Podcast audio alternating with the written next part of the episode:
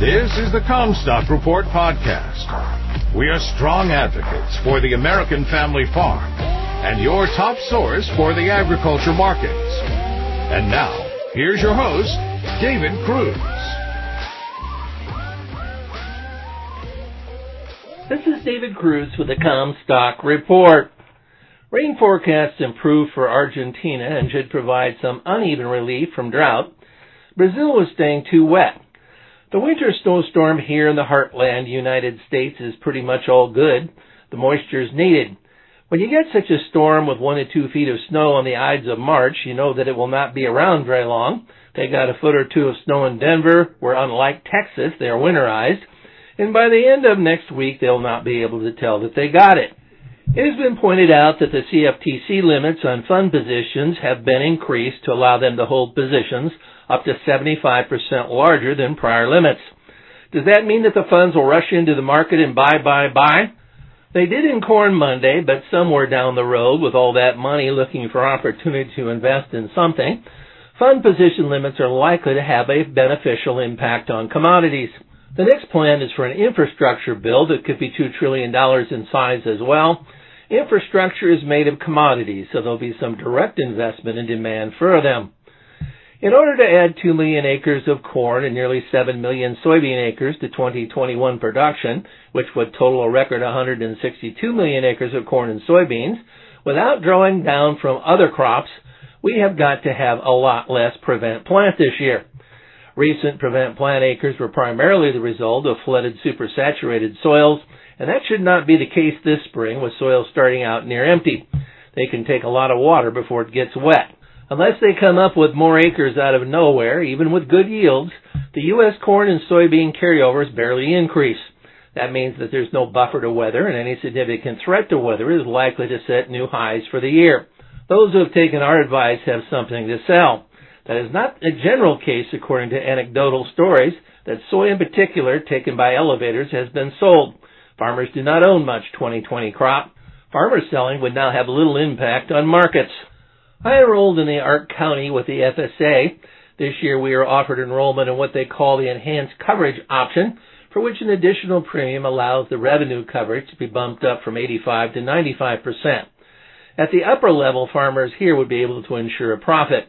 I elected for the ECO coverage. It is based upon the county yield compared against the expected county yield. Last year the policy would have paid here, Lack of subsoil moisture reserve starts this season off in guarded fashion. In our county, there are plenty of soils that are vulnerable to drought. We have better, deeper soils, but our deep soils with low moisture reserves is just as vulnerable as the sand. I do not know if the rule that there is a 70% chance of a below trend line corn yield in a La Nina year or the adage, plant in the dust and the bends will bust, will prevail. Hope for the best, insure for the worst. On the hogs, the CME lean hog cash index have gone up for something like 25 consecutive days. That stops, I suppose, when integrated packers stop paying themselves more for hogs. Numbers should tighten seasonally into summer. Demand should improve seasonally as well.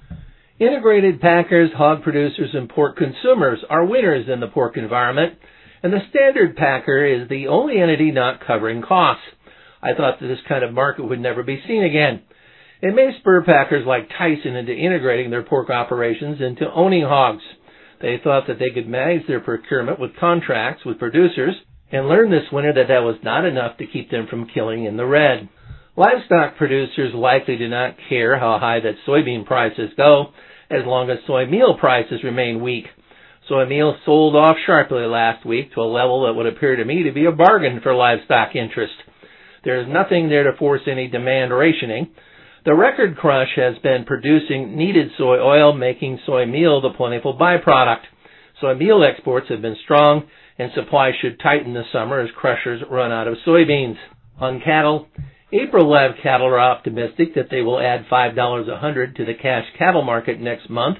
Hedgers should sell that premium and add days on feed if they do not like the spot cash market. The bigger surprise is the market pricing in such a strong June fed market. Calves are not worth as much as yearlings, so the June premium is larger than it looks.